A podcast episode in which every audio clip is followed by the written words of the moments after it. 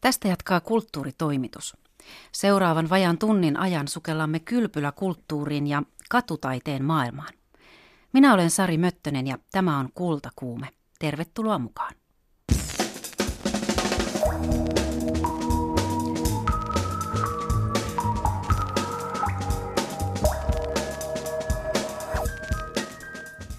Keravan taidemuseossa avautui viikonloppuna iso graffititaidetta esittelevä näyttely. Miksi graffiti haluaa siirtyä kaduilta kulttuurellimpaan ympäristöön ja mitä graffitille tässä siirtymässä tapahtuu? Sillekään, en tiedä, se salonkin kelpoistuu. Että kyllä siitä jotain katoaa. Mitä tahansa, mitä se tuottaa niin kuin museoon, niin se taiteistuu. Studiossa näyttelyn ideoinut ja kuratoinut Jouni Psyke Väänänen. Lähes tyystin pois homehtuneeseen ja kärähtäneeseen suomalaiseen kylpyläkulttuuriin uppoudumme lähetyksen lopulla. Helsingin keskustaan on taas vuosikymmenten jälkeen noussut trendikkäitä kylpypaikkoja. Kultakuume kertoo, mistä on kyse. Toisaalta on kysymys tästä ikiaikaisesta, siis monituhatvuotisesta perinteestä, että ihminen kaipaa ää, sen arkensa vastapainoksi vähän jotakin kohottavaa ja sitten tämä on, on aika tämmöinen helppo tapa hemmotella itseään. Mehän nykyään puhutaan hirveän paljon hemmottelusta ja itsensä hoitamisesta ja tämä on mun mielestä ihan selkeästi niin kuin yksi syy siihen. Aloitetaan katutaiteesta, eli Helsingistä, Itä-Pasilasta, kadulta. Siellä kävi toimittaja Liisa Enkel. Terve Liisa. Tervepä terve. Tosiaan kävin siellä, sillä Helsingissä on parhaillaan mennessä ää, meneillään katutaide kesä 2017 ja sen myötä kesän, läpi kesän on ollut tarjolla suuria ja pieniä katutaidetapahtumia, vapaita maalauspintoja sekä vinkkejä katutaidereiteistä. Mielenkiintoista on, että katutaiteen määrä on lisääntynyt viimeisten viiden vuoden aikana aika runsaasti, Helsingissä valtavasti. Itä-Pasilan betonilähiössä erässä puistossa tapasin tässä yksi iltapäivä Helsingin kaupungin katutaidetoimistolta mediatuottaja Antti Salmisen, joka juuri oli tuonut katutaidevaunun sinne. Tämä on siis Helsingin kaupungin katutaidevaunu ja tämä vaunu on sellainen, että tämä kiertää ennen kaikkea tapahtumissa, että on niin paljon katutaidetapahtumia, joissa halutaan maalata ja tämä on helppo tapa tuoda sellaista pintaa maalattavaksi mutta sitten tapahtumien ulkopuolella niin tämä kiertää nyt aina pari viikon välein eri puistoissa. Eli tämä on tällaista vapaata maalauspintaa kenelle tahansa, kuka haluaa katutaidetta kokeilla luvallisesti. Ja tässä kontissa taitaa olla aika monta kerrosta erilaisia tarinoita. Joo, siis tässä on jo se parisataa maalausta, mitä on niin valokuvia kerätty ottamaan. Että, että se, tällaisen vapaan harrastamisen tarve, intohimo, niin se on tosi kova, että, että arviolta maalataan tuhat maalausta vuodessa Helsingissä, että se on kova määrä. Siis tällaisia nimenomaan isompia graffititeoksia, että, että, jotka saattaa olla sellaisen niin kuin 3-6 metriä leveitä ja pari metriä korkeita. Näin siis Antti Salminen, joka kertoi, että Helsingin kaupunki tahtoo tukea kaupunginosien värittymeistä sujutuvoittamalla luvaprosesseja ja avaamalla merkittäviä maalauspaikkoja. Tällä hetkellä Helsingissä on 16 luvallista seinäpintaa yhteensä, suurin piirtein kilometri. Ja myös isoja muraaleja, eli seinämaalauksia on tekeillä eri puolille kaupunkia. Antti Salminen, joka toimii Helsingin kaupungin kanssa sisäisen, tätä yhteistyötä koordinoivan katutaidetyöryhmän sihteerinä mainitsi ainakin kolmesta talosta Kontulasta, jonne on tulossa tällä hetkellä parhaillaan muraali maalaus. Ja kaupunki on avannut nämä Helsingin katutaidekohteet ja käytännöt kokoavan Katutaide Helsinki-sivuston. Se oli myös uutta. Ja tällä kartalla voi selata satoja katutaideteoksia, ja sivustolla tuodaan esiin nykyiset ja tulevat katutaidekohteet, kerrotaan lupakäytännöistä ja jaetaan reittisuosituksia, eli siellä voi tutustua missä päin Helsinkiä näkee tätä katutaidetta. Näkyvimpiä maalauskohteja tulevat olemassa, olemaan nyt tässä lähiaikoina äh, muun muassa Kulosaaren 300-metrinen melumuuri ja mahdollisesti myös Malminkartanon juna-asema. Molempiin kohteisiin on haettu tekijöiksi 40 maalaria. Helsinki Urban Art, joka on parhaillaan meneillään, toteuttaa Pasilassa useita kohteita tässä elokuun puolessa välissä. Ja maalausmahdollisuuksia antaa myös syyskuun lopus, lopulla äh, Lähiöfest 2017 tapahtuma.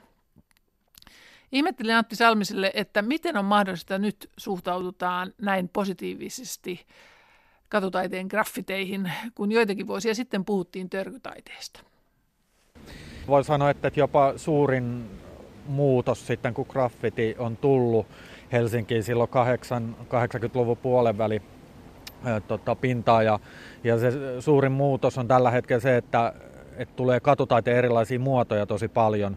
Ja suurin näkyvin suurta yleisöä kiehtova on tämä muralibuumi, eli isompia tällaisia talojen päätyjä maalata, että, että niiden mittaluokka on sitten jo huikeat, jos puhutaan jostain kahdeksankerroksisista taloista, niin ne on myös näyttäviä. Mutta se suurin muutos on se, että kaupungin lupapolitiikka on sujuvoitunut, eli näitä lupia maalausten tekemiseen ja yleensä katutaiteen tekemiseen, erilaisten muotojen tekemiseen on helpompi hakea ne luvat, että meillä on niinku tukea, neuvontaa ja tiedotusta, miten nämä luvat menee ja tietenkin ymmärrys on kaupungilla kasvanut, että mitä, mitä on tämä katutaide ja näitä olemassa olevia pintoja avataan, eli siltoja, melumuureja, alikulkuja ja et, tota, kaupunkilaisilla, jotka tekee vähän intohimoisemmin ja vakavammin näitä, niin päästetään maalaamaan myös näihin niin kuin pintoihin. Antti Salminen, puhuit näistä luvista, niin miten lupaprosessi menee eteenpäin? Lupaprosessi ole, olennaisin asia on se, että ensin täytyy tietää, kenen kohde se on, mitä halutaan maalaa. Että se kohteen omistaja antaa sen ensimmäisen suostumuksen, jonka jälkeen sitten on se, että jos on isompi talo, niin se tarvitsee rakennusvalvonnan luvan, ja sitten jos on kadulla oleva pinta, niin se tarvitsee sitten kaupunkiympäristötoimialan luvan. Ja oikeastaan se helpoin asia lähteä näissä lupa-asioissa eteenpäin, niin ottaa yhteyttä katutaidetoimistoon ja me neuvotaan sitten, että mihin ja miten pitää niin kuin näitä hakemuksia tehdä.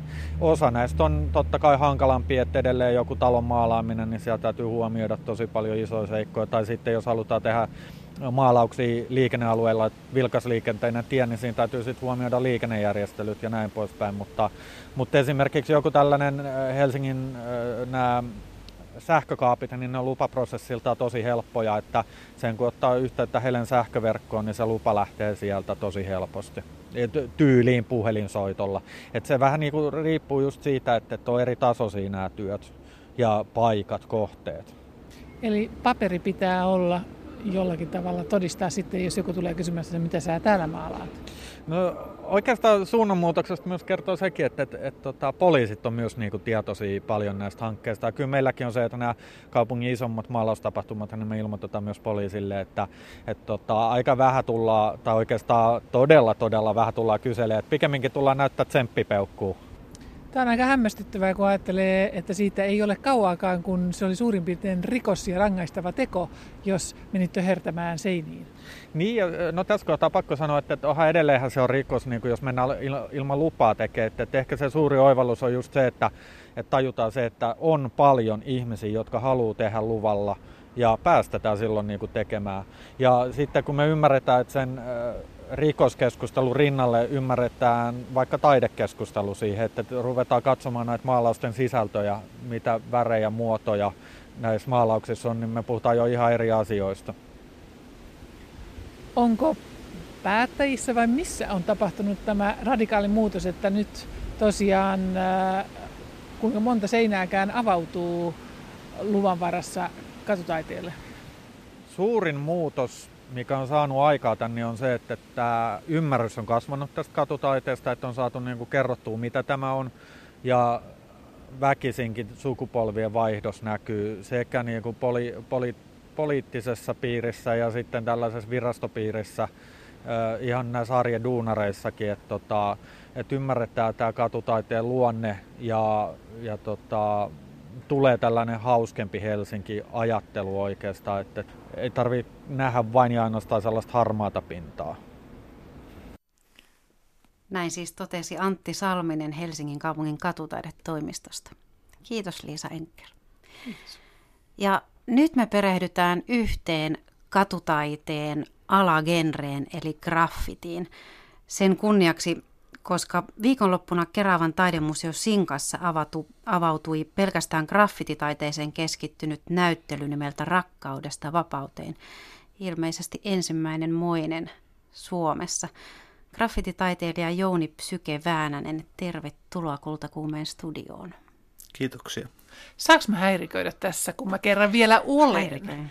kun niin tota, toi teidän graffititaiteilijoiden nimet on niin erikoisia ja teillä on aina joku merkki, merkkinen nimi, niin sunkin nimi on Psyke. Mistä tämä johtuu? Niin, siinä on taustalla vaikuttaa monenlaisia kysymyksiä, että miten me ollaan nämä nimet valittu. Silloin on siis tekemistä myös sen kanssa, että koska graffiti ei ole aina katsottu ihan kauhean ystävällisin silmin ja ollaan haluttu pitää itsemme anonyymeinä, niin me ollaan valittu itsellemme sitten tietenkin taiteilijan sitä varten. Mutta myöskin graffitissa aika oleellista on se nimenomaan kirjainten muotoilu ja se, miten kirjaimet sopii toisiinsa. Ja sitten kun me valitaan näitä taiteilijanimiä, niin me valitaan sellaiset taiteilijanimet, joissa on meidän mielestä miellyttäviä kirjaimia, joita on helppo lähteä muotoilemaan. Eli esimerkiksi tästä mun, mun taiteilijanimestä, niin, niin viidestä kirjaimesta neljä on sellaisia, että mä pidän niistä tosi merkittävästi ja yhdestä en niinkään. Kerro inhokkis. Tota, no mun inhokkini on se kirjain P heti siinä alussa, että kun se nyt on vaan kuitenkin sellainen staga, jossa on sellainen pylpyrä päässä. Öm, kirjaimen painopiste on ylhäällä, se tuntuu, että se on niin kaatumassa nenälleen välittömästi. Ää, alaosa on tylsä. Siitä mun on vaikea lähteä tekemään uusia muotoja silleen miele- itselleni mieleisellä tavalla. Mutta sekin on, se, se vaihtelee hirvittävän paljon tietysti taiteilijasta, että, että jollakin toiselle P saattaa olla oikein mukava. Mielenkiintoista. Nyt mun, mun on pakko lähteä No niin, tästä kiitos Liisa. Me jatketaan. Mutta sä et kuitenkaan halunnut olla syke. Tota, no tässähän on taustalla olemassa sellainen juttu, että mun, mun alkuperäinen tagini ei ole psyke, vaan mä olen maalannut aikaisemmin pitkään sellaista sanaa kuin kesy, jossa on siis ne samat kirjaimet, ne neljä kirjainta, mistä mä pidän. Ja sitten mä olen myöhemmin vaan sanotaanko näin, että olen joutunut olosuhteiden pakosta vaihtamaan nimeäni ja sitten kun olen sen vaihtanut, niin olen ottanut siihen vain yhden lisäkirjaimen ja sitten ei enää löytynyt aakkosista sellaista, joka olisi loogisesti sopinut siihen jatkoksi. Ähm, Jouni, väännä meille maalikoille, että mitä graffiti on? Niin, mehän puhutaan katukalligrafiasta paljon tässä meidän näyttelyyhteydessä. Ähm, Graffiti on sitä, että me maalataan spraymaalilla kirjaimia, pääsääntöisesti maalataan nimenomaan kirjaimia. Ollaan rajattu tieten tahtojen meidän paletti aika ahtaaksi, eli meillä on vain akkosto olemassa, jonka me loputtomiin sitten koitetaan muutella. Ja sitten vielä nimenomaan niinkin ahtaaksi, että meillä on se taiteilijan nimi, josta me koitetaan vuodesta toiseen löytää erilaisia tyylejä – mutta graffitiin kuuluu siis monenlaisia muitakin juttuja, että graffiti ei ole pelkästään kirjaimia, että tehdäänhän me ihmisiä eläinhahmoja sitten taas maalausten yhteyteen. Ää, mä näkisin, että nämä hahmot itsessäänkin on ihan yhtä lailla graffitia. Ähm, niin graffareet yhdistää ehkä myöskin sellainen tietoasteinen esteettinen arvomaailma ja muukin arvomaailma, mikä meillä on tässä taustalla. Meillä on samanlaisia mielenkiinnon kohteita ammennetaan populaarikulttuurista, sarjakuvataiteesta, milloin mistäkin. Ähm, esimerkiksi tämän näyttelyn kautta niin me ei niinkään, me ei pyritä tarjoamaan mitään sellaista yhtä yksittäistä vastausta siihen, että mitä graffiti nyt sitten on, vaan pyritään esittämään siitä kymmeniä erilaisia tulkintoja. Ja sitten näiden erilaisten tulkintojen kautta niin toivotaan, että meidän vieraat voi sitten itse tehdä sen päätöksen, että mitä graffiti lopulta on. Se, mitä tämä graffiti jotenkin sai mut miettimään hyvin pian, oli se, että minkälaista se on, kun säkin oot kymmeniä vuosia niitä samoja kirjaimia luonut ja tehnyt niin, tota, sehän kuulostaa varmaan tolleen ulkopuolisen korvaan niin loputtoman tylsältä tai, tai niin, ainakin haastavalta. Ää, meille graffareille se on itse asiassa ihan luontainen tapa ajatella. Ää, ää, mä dikkaan siitä, ää, siitä, siitä huolimatta, että et, et mä oon maalannut sen saman sanan satoja kertoja, niin mä tuun maalaa sen varmaan satoja kertoja lisää – koska aina sieltä löytyy jotain muutettavaa tai aina, jonka mä, aina jotain, jonka mä voin tehdä paremmin. Ja sanotaan, että jos mä sitten sattuisin jonain kauniina päivänä saamaan tämän vaikka oman sanani lyötyä läpi sillä tavalla, siis siinä mielessä, että mä saan tehtyä sellaisen graffitin, johon mä oon ihan loputtoman tyytyväinen, että nyt ne kaikki muodot osuu kohdilleen, niin sitten mä voin ehkä vaihtaa sitä. Tota, ää, jotain siinä on, mä en tiedä. Tota, ää, se on vaan jotenkin aina yhtä kivaa mennä sumuttaa seinäistä omaa sanaa. Miten tärkeä se on se itse tilanne ja se teko? Erittäin tärkeä itse asiassa. Äh, olen juuri tässä puhunut meidän äh, näyttelyn saksalaistaiteilijan kanssa siinä, siitä, että me ollaan kummatkin itse asiassa samoin linjoilla siitä, et, et koska meillä on kummallakin tosi vilkas mielikuvitus ja ollaan jatkuvasti päässämme luomassa uutta, niin se voi käydä joskus aika painostavaksikin, että meidän päät ei koskaan pysähdy. Ainoa tapa, millä minä ja tämä saksalaista taiteilija saadaan päämme pysäytettyä on se, että me mennään maalaamaan näitä graffiteja. Kun me mennään seinälle ja ruvetaan laittaa sitä spraymaalia seinään, niin me ollaan vaan siinä hetkessä, että se on se performanssi. Ähm, sillä hetkellä maalliset murheet ei millään tavalla liikuta. Mä saan olla, se, se, on, se on mun versio joogasta. Mä saan olla kolmesta kahdeksaan tuntia täysin sellaisessa tilassa, että mun mieli vaan rentoutuu. Kerro vielä, että mitä sä tavoittelet? Minkälainen on onnistunut graffiti? No, ähm, kun mun oma tyyli on sellaista, vähän, vähän riippuen maalauksesta, niin mä maalaan semi tai wild niin mä äh, haluan, että siinä on sellainen yhtenäinen flow, että kun katsotaan sitä lopputulosta, niin se näyttää sellaiset loogiselta kokonaisuudet, jonka kirjaimet soljuu eteenpäin sillä tavalla, että ei, ei näyttäisi, että niissä on olemassa minkään asteen. Äh, se maalaus ei missään vaiheessa pysähdy tai töksähdä, ja ne muodot ja värit on miellyttäviä, siis tällaisesta graffarin näkökulmasta. Tiedän, että meidän esteettinen armomaailma on tosiaan vähän erilainen kuin monilla. Ähm, ei mulla aina ole mitään kauhean suuren suuria tavoitteita siinä takana. Ähm, usein mä tavoittelen nimenomaan sitä rentoutta, rentouttavaa tilaakin siinä. Ja sitten kyllä niin kun, tietysti, tietysti mä haluan hioa sen tyyliin mahdollisimman pitkälle, mutta niin – aika, aika harvoin mä ajattelen graffiti ylipäätään silleen niin tavoitteellisesta näkökulmasta. Nyt sä oot kuitenkin pistit jokunen vuosi sitten itsellesi tavoitteeksi viedä graffitin museoon ja nyt se on toteutunut. Miksi? Niin, oikeastaan mä en pistänyt sitäkään tavoitteeksi. Mä ajaudun näihin juttuihin.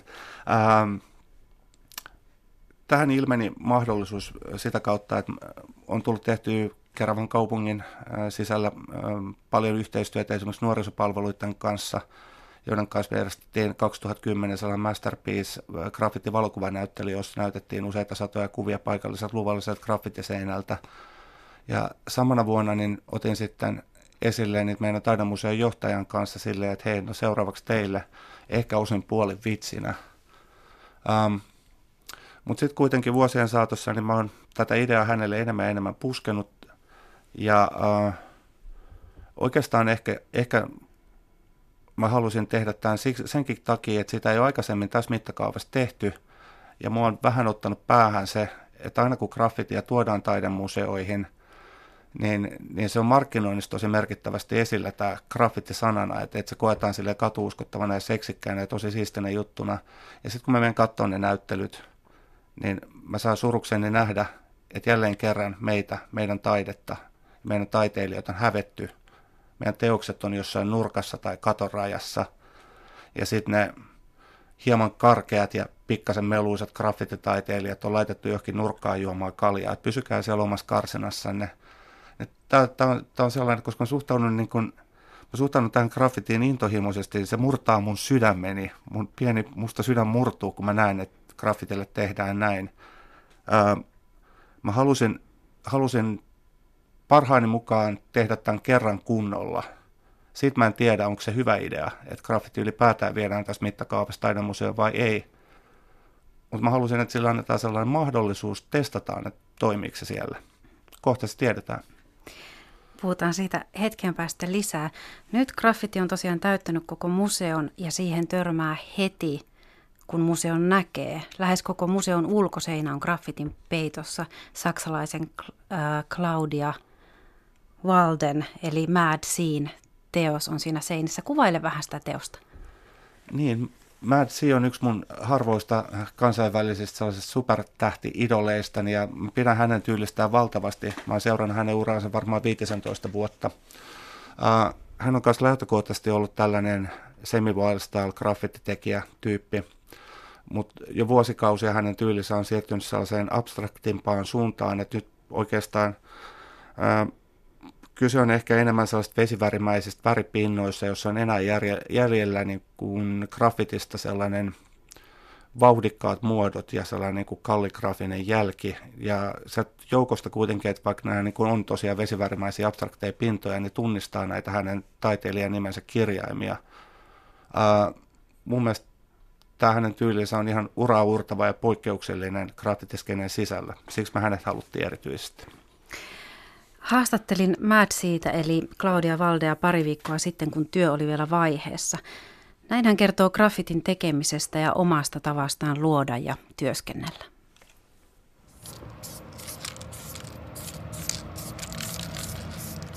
Um, colorful, energetic, positive calligraphy. Tyyliäni kuvaavat sanat värikäs, energinen, positiivinen – kalligrafiaan perustuva. Basically the way I decide on every artwork I do is really a gut feeling. Töideni suunnittelussa luotan pitkälti vaistooni, siihen miltä tuntuu. Ensin tutkin rakennusta, sen kokoa ja muotoa. Mietin, miten voisin saada aikaan liikkeen tuntua, dynaamisuutta. Esimerkiksi täällä teos kääntyy nurkan ympäri ja halusin käyttää sen hyödyksi. Talo on tehty tietyn värisestä tiilestä. Ikkunan puitteet ovat siniset. Mm. So I just want to work with that so that it in some way fits but also is a contrast to the building. Halusin tehdä jotain, joka toisaalta sopii tähän, mutta toisaalta on kontrastissa jo olemassa olevan kanssa. Tänne tein kolme eri luonnosta ja museo valitsi niistä kreiseimmän. And they actually decided on the craziest. yeah.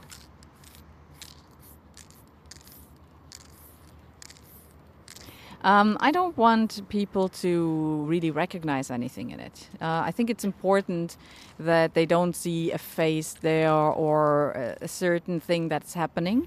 En um, halua, että ihmiset heti näkevät tai tunnistavat työssäni jotain esittävää.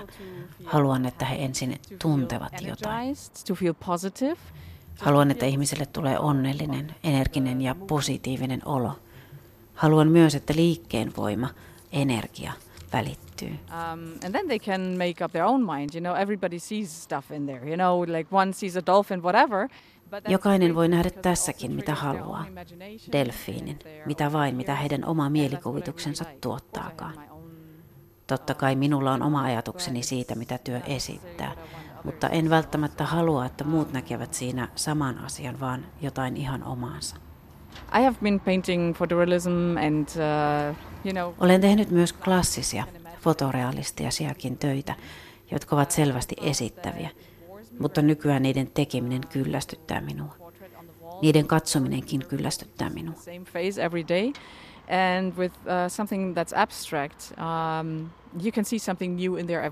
Toisin on abstraktin teoksen kohdalla. Voit katsoa sitä aina uudelleen ja löytää siitä joka kerta jotain uutta. Voit keskittyä tiettyihin kohtiin teosta. Se tekee siitä mielenkiintoisen, aikaa kestävän, joten ihmiset eivät kyllästy työhön niin helposti. There is some residencies uh, on the opposite side, so they will always see this painting. Tässäkin vastapäätä asuvat ihmiset näkevät tämän työn joka päivä um, ikkunastaan. En usko, että he kyllästyvät. Tässä voi nähdä aina jotain uutta.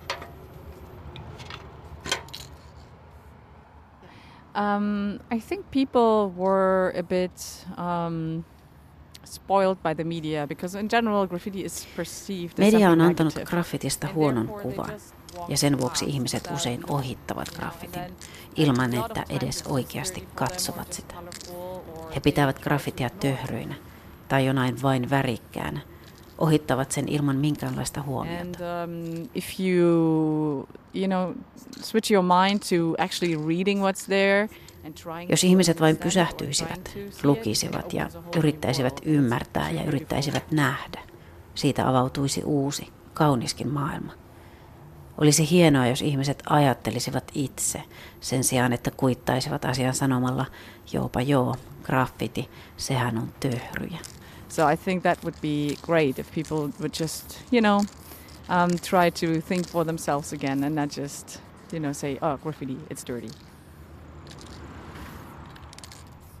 Näin siis graffititaiteilija Mad C. Jouni Väänänen, miten graffititaidetta sun mielestä pitäisi katsoa? Niin, graffititaidetta saa mun mielestä katsoa ihan niin kuin itse haluaa. Mä en oikeastaan tiedä, onko siihen mitään yhtä ää, oikeaa tapaa katsoa sitä, äm, vaikka Madsi olikin tässä sitä mieltä, että, että, että esimerkiksi ää, teoksen lukemisen, lukemisella olisi suurikin merkitys siinä graffitin kokemisessa, niin mä en välttämättä koe itse samalla tavalla. Ää, mun mielestä graffitista voi nauttia silläkin tavalla, että ei osaa lukea sitä tekstisisältöä siinä. Ää, tekstisisältöhän on usein vaan tosiaan tämä meidän tagi, muutama kirjain, jotka me ollaan laitettu pötköön. Mä oon joskus itse tehnyt sillä, että mä oon tehnyt samaa kirjainta. Otetaan vaikka A-kirjainta viisi pötköön erilaisilla tyyleillä ja muodostanut siitä sanan, jolloin se teos ei varsinaisesti itse sano yhtään mitään, mutta se lopputulos voi silti olla kiintoisa. Um, ehkä mä toivoisin, että kaikki kokee graffitin juuri niin kuin itse luontevaksi tuntevat, mutta tosiaan, että käyttävät vähän omaa päätä siinä. Sen, sen sijaan niin kun, aika usein on tosiaan graffitista nimenomaan tämä tulkinta, mitä, mitä kuulee, on se, että, että, että kun on mediasta luettu, että graffitit on töhryjä, niin graffitit on sitten töhryjä. Että, että vähän, vähän sellaista kriittisyyttä ja oman pään käyttöä. Mä sanoisin, että kannattaa niihin tulkintoihin ottaa mukaan. No, mitä sä sanoisit siitä, tai mitä arvelet, että miten se vaikuttaa graffitin katsomiseen, että sitä katsotaan museossa? Niin. Sekin on oikeastaan sellainen, että nythän me kokeillaan tässä. Äh, to, toki mulla on, on itsellänikin vähän pelkoja siitä, mitä graffitille käy, kun se laittaa esimerkiksi kehyksiin. Että katoako graffitin energia siitä, että kun se viedään se luontaisesta ympäristöstä kaduilta taideinstituutioon ähm, tai osaksi taideinstituutiota – Um, tai, tai sitten, että graffitit kaduilla on usein varsin isokokoisia, ja kun ne skaalataan pienemmiksi museoon tai niistä tehdään osarajauksia sinne, että et, mitä se tähän vaikuttaa. Mutta sitten taas toisaalta, niin ää, kyllä mulla itsellänikin, mulla on näitä samantyylisiä teoksia, mitä museossa nähdään, niin kotini seinillä tauluina, siinä missä muutakin taidetta, joten kyllä mä näkisin, että graffiti siihenkin soveltuu ja taittuu ihan, ihan mukavasti. Ähm, niin, mulla ei ole siis konkreettista vastausta. Mä toivon saavani tämän vastauksen tai useita eri vastauksia meidän kävijöiltä ja odotan mielenkiinnolla, että minkälaisen yhteenvedon mä voin sitten tehdä tämän näyttelyn lopuksi niistä. Mm. Äh, minä kerron oman kokemukseni tähän väliin. Äh, en tunne genreä ollenkaan. Kun kävelen kadulla, en pysähtele graffiteja katsomaan. Mulle ihan tuntematon. Taidemuseoissa käyn. Ja nyt olin perjantaina avajaisissa ja astuin sinne sisään ja astuin ensimmäisen kirjainteoksen eteen ja olin hyvin hämmentynyt. Seisoin siinä ja katsoin ja yritin jotenkin näyttää siltä, että tiedän mitä teen, kun katson tätä. Ja mä en jotenkaan, mä en vaan osannut katsoa sitä työtä. Mutta sitten kävi niin, että menin yläkertaan, jossa on esillä postgraffitia, joka on... Niin, postgraffiti on oikeastaan taidetta, joka on sitten taas graffititaiteilijoiden tekemää, jos näkyy selkeästi graffititaiteen. Se, se että tekijän juuret on graffititaiteessa ja on, on sitä samaa esteettistä arvomaailmaa mukana, mutta kuitenkaan ei, ei selkeästi enää niin kuin ihan samanlaista traditionaalista kirjan graffitia. Mm. Ja siinä oli jotain jännällä tavalla juttua. Se läheni nykytaidetta siten, tai sitten ne oli vaan töitä, jos mä, josta mä yhtäkkiä tykkäsin tosi paljon, että siellä mä, se oli jotenkin hienoa. Siellä mä seisoin ja siellä mä ihastelin niitä. Ja sen jälkeen, kun mä jotenkin totuin siihen katselemiseen ja menin takaisin sinne alakertaan, niin sitten ne niin sanotusti perinteisemmät graffitityöt näyttäytyi jotenkin ihan erilaisena. Ja yhtäkkiä mä osasinkin seisoa sen edessä ja katsoa sitä ainakin itselleni antoisalla tavalla. Oli se sitten, tuskin voi olla oikea tai väärää tapaa katsoa. Niin, en mä oikein usko. Musta tuntuu, että taiteeseen ylipäätään taidenäyttelyihin niin otetaan vähän sellainen liian, liian sellainen kulma, että kun mennään paikan päälle, niin pitäisi olla jollain tavalla asiantuntija, että siitä voi nauttia. Ja ihmiset ehkä vähän pelkääkin sitä, että mitä jos mä en nyt ymmärrä tästä taiteesta yhtään mitään, että vaikutaanko mä tyhmältä. Tota, äh, mä oon itse käynyt vuosia ja vuosia ja vuosia ties missä taidenäyttelyissä, taidemuseoissa, ja mä en tiedä, siis monista näistä genreistä, mitä siellä on ollut edustettuna, niin mä ymmärrän hölkäsen pöläystä. Se ei ole estänyt mua millään tavalla nauttimasta näyttelyistä tai omaamasta mielipidettä siitä taiteesta, mitä mä oon nähnyt. Ähm, mä uskoisin, että ihmisten pitäisi vaan avoimemmin niin kuin lähteä kokemaan taidetta ja kulttuuria ja ajatella sitä vaan silleen, että, että se on kaikkien meidän kulutettavaksi tehty, että, että, että siitä voi tehdä jokainen oman tulkintansa ja nauttia siitä, mitä nauttii. Kaikki on ihan oikein. Nyt luen tähän väliin lainauksen eräältä graffititaiteilijalta. Se, että katutaiteesta tehdään taidemuseossa salonkikelpoista, on monelle graffititekijälle punainen vaate. Monille pelkkä sana taide on kirosana. Se on synonyymi jollekin kesytetylle ei-aidolle. Kuunnellaan tähän väliin pari kommenttia viime perjantain avajaisesta. Äänessä ovat graffititaiteilijat Parasite, Tatser ja Friikki. Mitä graffitille tapahtuu, kun se tulee museoon? Vaikea kysymys. Mä annan Tatserille tän. No, sillekään, en tiedä, se salonkin kelpoistuu. Että kyllä siitä jotain katoaa. Se on, se on niin kuin, nyt kysyt niin pahan kysymyksen, että tota, si, siitä voisi vuodattaa niin kuin pidemmätkin pätkät. Mutta ei se, ei se graffiti ihan samana pysy. Et mitä tahansa, mitä se tuottaa niin kuin museoon, niin se taiteistuu. Niin, ja sitten sanotaan, että kyllä se pysyy niin kuin ehkä graafisesti nykyään varsinkin niin kuin aika samana kuin muualla, mutta ainakin se, mikä siinä tapahtuu, niin skidisti siitä jännitys katoaa ainakin pois, että se, sen löytää helposti täältä seinältä, eikä tarvitse mennä kikkailemaan jonnekin tuonne tunneleihin ja muualle. Se pieni löytämisen ilo katoaa, mutta tota, kyllä se pääpiirteetään graafisesti halutessaan, niin se pysyy hyvinkin samanlaisena. Esimerkiksi meidän teos, niin me tehtiin se ihan samalla tavalla kuin me tehdään, miten tahansa muutenkin maalataan. Niin näin. No mitä te olette mieltä? Mitä graffitille tapahtuu, kun se tulee museoon? Minusta on tavallaan luonteva jatke sille, että kuitenkin jos mietitään, mitä nykypäivänä noin voidaan ehkä jonkinnäköisestä katutaiden ynnä muustakin boomista puhua, että aika paljon tullut luvallisia seiniä ja ihmiset voi käydä koittaa sitä, niin se on tullut lähemmäksi.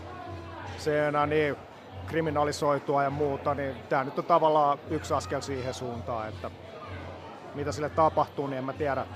Se menee raameihin ja järjestykseen seinälle, mutta...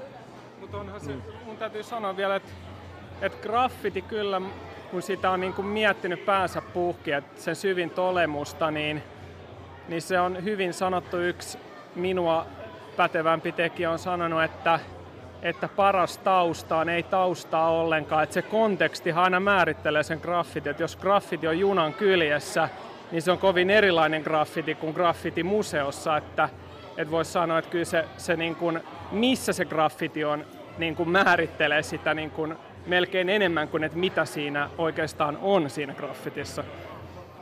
Joo, se on ihan totta. Tätä arvostellaan ihan eri, eri tai tätä, näitä on pakko katsoa niin kuin eri kriteerein tavallaan. Tietysti valokuvat niin kuin seinällä olevista, olevista graffiteista, niin oma juttusa, mutta sitten kun täällä on kuitenkin näyttelyyn varten tehty töitä, niin näitä täytyy nyt katsella vähän niin kuin täällä näyttelyn seinällä olevina duuneina, että se on vähän eri juttu kuin tuo paikallisjunan kyljessä, siellä on vähän erilaisia. No, miten te olette kokenut tämän katsomisen, että kun tulee tällaisen paikkaan ja asettuu teoksen eteen? On se aina, siis sanotaan, että nykissähän nämä, kun, kun kysytään vanhoilta starolta, että mitä se graffiti on, niin se on sitä niin kuin, että watching my name go by, että ne meni, että niin, niin paljon kuin siinä on se tekeminen, niin on kiva vaan mennä sinne writers benchille, sinne metroasemalle ja katsoa, kun se oma nimi rullaa. Et ne samat kiksithan saa täältä, että onhan tässä kiva tavallaan bostailla tämän oman piissin edessä ja katsella, että no, et, et jollain tavalla, varsinkin nyt tuolta ylhäältä, niin kyllähän se niin kuin aika, aika jännän sellaisen, sä katsot taid, taideteoksi aina se konteksti, katsot sitä alas, katsot sitä ylös, että et onhan toi niin aika juhlallisen näköinen tuossa ylhäällä kieltämättä.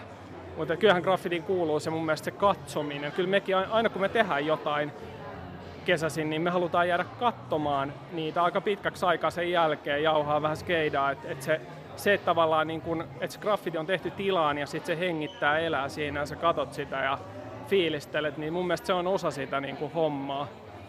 Eli sitä lapsenomaista sellaista riamua. Niinpä, kyllä, kyllä mua jännitti sinänsä tulla tänne, että kyllä mä ajattelin, näyttääkö toi ihan skeidalta, mutta tuota, kyllä sitten niin kuin totesin, että ihan, ihan hyvän näköinen ja hauska nähdä niin kuin eri, erilaisessa ympäristössä. Että tuota, ihan, ihan jees, vaikka hienoimmiltahan noin näyttää tunneleissa ja näin poispäin, mutta kyllä se täälläkin toimii ihan mukavasti. Näin siis graffititaiteilijat Parasite, Tatser ja Friikki näyttelyn avajaisissa perjantaina. Mitäs Jouni? Mun mielestä siinä oli ihan hyvää pohdintaa nimenomaan. Ja tosiaan tästähän on hirvittävän moni erilaisia mielipiteitä siitä, että, että, että sopisi graffiti nyt museoon vai ei, siis meidän sisälläkin. Mitä mä nyt kuuntelin kundien kommentteja, niin se kuulosti siltä, että siellä aluksi haluttiin heittäytyä vähän kriittiseksi, sitten lopulta oltiin kuitenkin varsin tyytyväisiä siihen, että se oma työ siellä seinällä on ja ihan hyvältä näyttää. Näin. Kiitos vierailusta Jouni Psyke Väänänen. Kiitoksia. Kultakuume. Ja tosiaan menkääs kaikki katsomaan näyttely, suosittelen kovasti.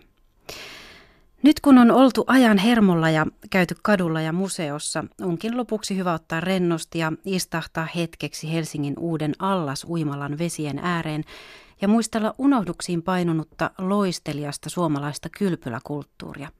Se kun tuntuu taas hitaasti heräilevän, esimerkiksi Helsingin keskustaan on noussut useampikin uljas paikka kylpemistä ja saunomista varten.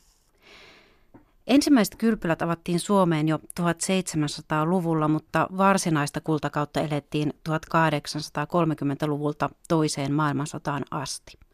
Tätä kunniakasta ja myös kansainvälistä aikaa harva muistaa. Yksi heistä on kadonnutta kylpyläkulttuuria tutkinut historioitsija ja Euroopan historian dosentti Liisa Suvikumpu. Satu Setä Topelius kuvasi laajasti ja innoissaan, miten hieno tämä oli tämä Helsingin kylpylä ja, ja kertoi champagnen huuruisista äh, illoista ja hauskasta äh, tavasta viettää sitten päivää siellä kylpylässä.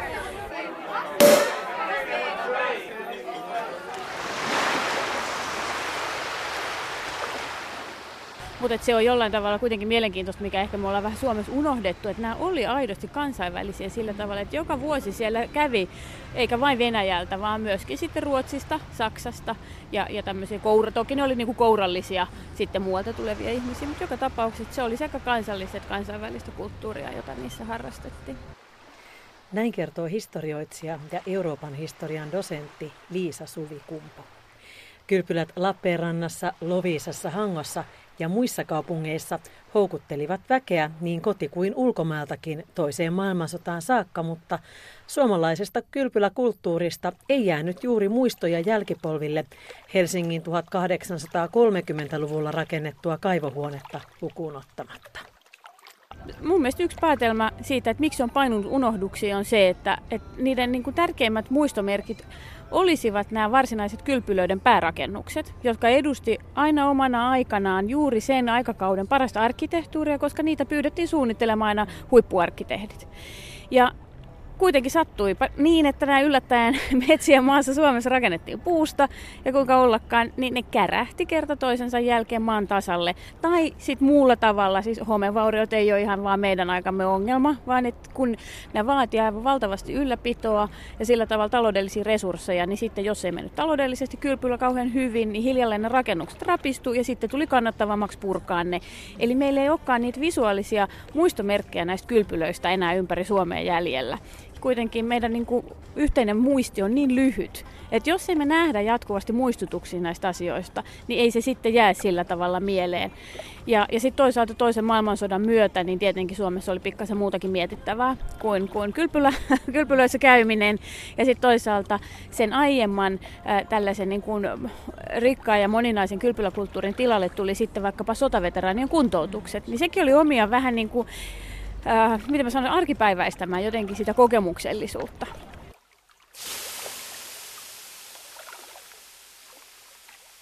Moderni kylpylä- ja saunakulttuuri näkyy Helsingin rannoilla. Allas on viime vuonna Helsingin kauppatorilla auennut uimala, jossa voi uida sekä makeassa että merivedessä. Kaupungissa on myös löyly, saunakompleksi, josta pääsee mereen uimaan. Vesi siis kiehtoo edelleen, mutta eroja 1700-luvun ja 1800-luvun kulttuuriin on. Et ihan aluksi oli tällaista terveysvesien juomista, eli se oli sisäistä se, se vesien nauttiminen, kun nyt se on siirtynyt hyvin vahvasti tämmöiseen niin kuin ulkoiseen ruumiin kulttuuriin. Mutta tosiaan 1700-luvun puolivälistä myös Helsingissä oli omat tällaiset terveyslähteensä, joihin sitten rakentuu erilaisia palveluita. Et esimerkiksi Töölössä, nykyisen operatalon kieppeillä, niin oli jo ensimmäinen tällainen terveyslähde. Et sinänsä se on ihan hauska ajatus, että siellä missä nyt kulttuurin janoiset ihmiset nauttii operasta, niin alun perin sitten äh, kaupunkilaiset tulivat siemailemaan vettä ja nyt sitten 2000 luvulla niin ollaan vahvasti tässä ihan kaupungin ytimessä ja sitten puljataan tosiaan bikinit päällä tai pyyhkeet ympärillä sitten vähän saunamaisemmissa tunnelmissa.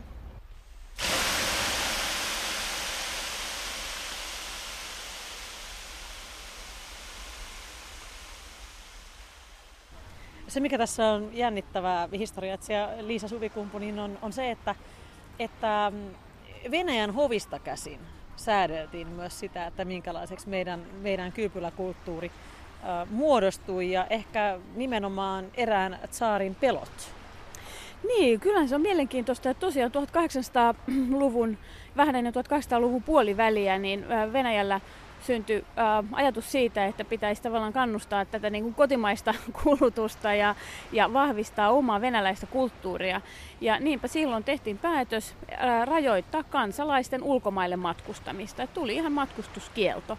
Ja okei, tämä ei kestänyt hirveän pitkään, että me ei puhuta mistä vuosisadoista, mutta kuitenkin muutamista vuosikymmenistä. Ja se aikaan sai sen, että tietenkin tämmöinen niin kuin, äh, varakas luokka, joka oli tottunut huvittelemaan ja matkustamaan, niin halusi edelleen jatkaa sitä elämäntapaa, halusi saada vaihtelua, jolloin oli luontevaa kääntää katseensa sitten oman maan eksoottisemmille seuduille. Ja siinä tietysti sitten Suomi sattui sijaitsemaan aika mukavasti ja, ja tänne oli kuitenkin helppo, suhteellisen helppo sitten päästä. Ja, ja niinpä me hyödyttiin ikään kuin tämmöisestä sisäpoliittisesta päätöksenteosta sit Suomessa. Ja ää, siinä oli vielä tämä, että, että ää, rajattiin näitä tota, tullimaksuja sillä tavalla, että täällä oli hirveän edullista venäläisille tehdä ostoksia Suomessa ja Helsingissä, joten täkäläiset kauppiat hyöty ihan valtavasti siitä, että nämä varakkaat venäläiset tulivat tänne ostoksille, jotka sitten oli heille puolestaan kauhean edullisia. Et tietyllä tavalla niin kuin ihan vastaan meidän nykyistä tax-free-käytäntöä, jos ajattelee, että ei taas kerran niin ei ole hirveästi muuttunut. Että, että ihan samasta asiasta kysymys, että kaikki tuntee vähän voittavansa. Olennaista osaa kylpyläkulttuurissa menneinä vuosisatoina edistivät sisäiset vesikuurit. Tyypillinen suositus oli 5-12 lasillista vettä päivässä, mutta villeimmät ää, maatilojen isännät kuulemma saattoivat juoda 50 lasillistakin päivässä, kun ne ajatteli, että se on, niin kuin, tarkoittaa enemmän vastinetta rahalle. Mutta sitten hyvin tärkeitä oli myöskin nämä ulkoiset vesihoidot ja sitten oma liikunta. Eli, eli tota, oli erilaisia, mitä villeimmiltä kuulostavia hoitoja, neliallashoitoja, erilaisia sähköhoitoja. Tosi kiva ajatus yhdistää sähköä ja vettä. Sitten sinne kylpyveteen jonne mentiin lillumaan, niin sit sinne sekoitettiin erilaisia aineita lähtien niin kuin havunneulasista ja muurahaishaposta, sitten ihan perusteenkin saippuoihin ja, ja tämän kaltaisiin.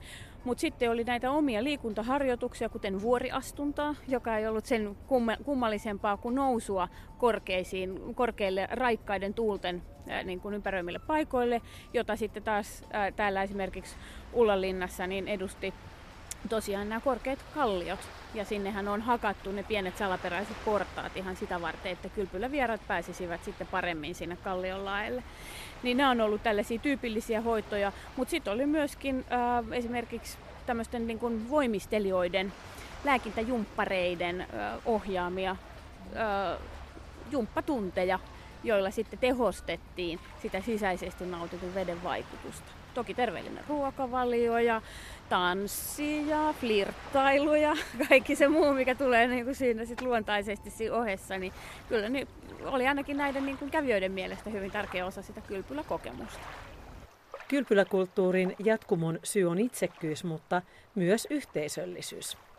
Näin pohtii kylpylöistä kirjankin kirjoittanut historioitsija Liisa Suvikumpu Helsingin keskustaan viime vuonna avatun Allas Uimalan terassilla. Toisaalta on kysymys tästä ikiaikaisesta, siis monituhatvuotisesta perinteestä, että ihminen kaipaa ää, sen arkensa vastapainoksi vähän jotakin kohottavaa ja sitten tämä on, on aika tämmöinen helppo tapa hemmotella itseään. Mehän nykyään puhutaan hirveän paljon hemmottelusta ja itsensä hoitamisesta ja tämä on mun mielestä ihan selkeästi niin kuin yksi syy siihen. No sitten toisaalta um, me eletään vahvasti ja aika nopeasti syntyneessä yhteisöllisyyden ajassa sillä tavalla, että ihmiset haluaa uh, kohdata toisiaan ja, ja tehdä yhdessä juttuja, eikä enää vaan niin kuin, uh, nähdä kahvikupin äärellä, vaan kaivataan vähän jotain muitakin virkkeitä siihen yhteyteen. Niin tämä on tietenkin siihen aika luonteva, että tämä on kauhean urbaani ilmiö ja kylpyläkulttuuri on ollut kyllä yllättävänkin urbaania. Kun tavallaan voisi ajatella, että sekin olisi kauhean suosittu, että mennään tämmöiseen vähän retriittiin, vetäydytään johonkin tosi kauas. Ja onhan meillä Suomessa esimerkkejä myös niistä, että et meillä on tota, kaukaisimmat kylpylät on ollut ihan siis Pohjois-Suomessa Isalmea myöten ja, ja olleet hyvinkin kuuluisia, että siellä esimerkiksi Runnilla kävi kaikki oman aikansa silmää tekevät kyllä tosi kaukana tiettömien taipaleiden takana. Mutta että urbaani kulttuuri on tänä päivänä sen kaltaista, että ihmiset haluaa, että on helppo tulla ja helppo lähteä, helppo sopii treffejä ja tässä ympärillä on myöskin sit paljon sitä muuta tekemistä. Että se ei ole vain sitä, että tullaan niin kuin aikaisemmin tultiin viikoiksi tai jopa kuukausiksi kylpylään saamaan tällaisia hoitokuureja. Ja nythän tässä piipahdetaan pari tuntia, eikä ole pakko edes kastaa varpaita veteen, jos ei halua. Et, et, tässä on niin kuin kauhean monia, monia sellaisia mun mielestä helppouteen ja, ja, ja sitten nimenomaan siihen sellaisen oman itsen niin kuin miellyttämiseen liittyviä piirteitä.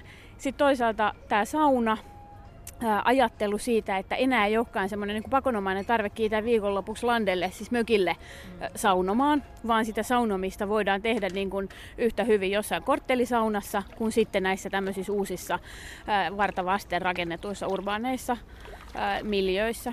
Niin, niin se on jotenkin sitten myös sitä sellaista uuden kokeilemisen intoa.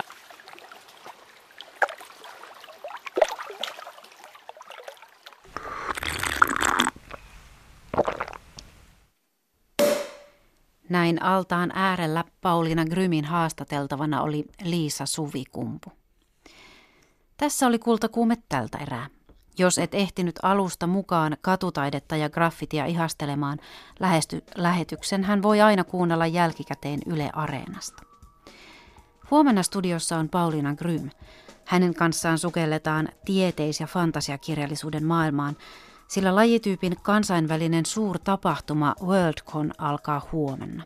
Tarjolla on yli 800 tuntia ohjelmaa tieteiskirjallisuuden tiimoilta. WorldConin puheenjohtaja Jukka Halme kertoo lähetyksessä, miten tieteiskirjallisuus voi vuonna 2017 ja mihin kannattaa tarttua, jos genre on vielä vieras. Nyt kultakuumeesta näkemiin.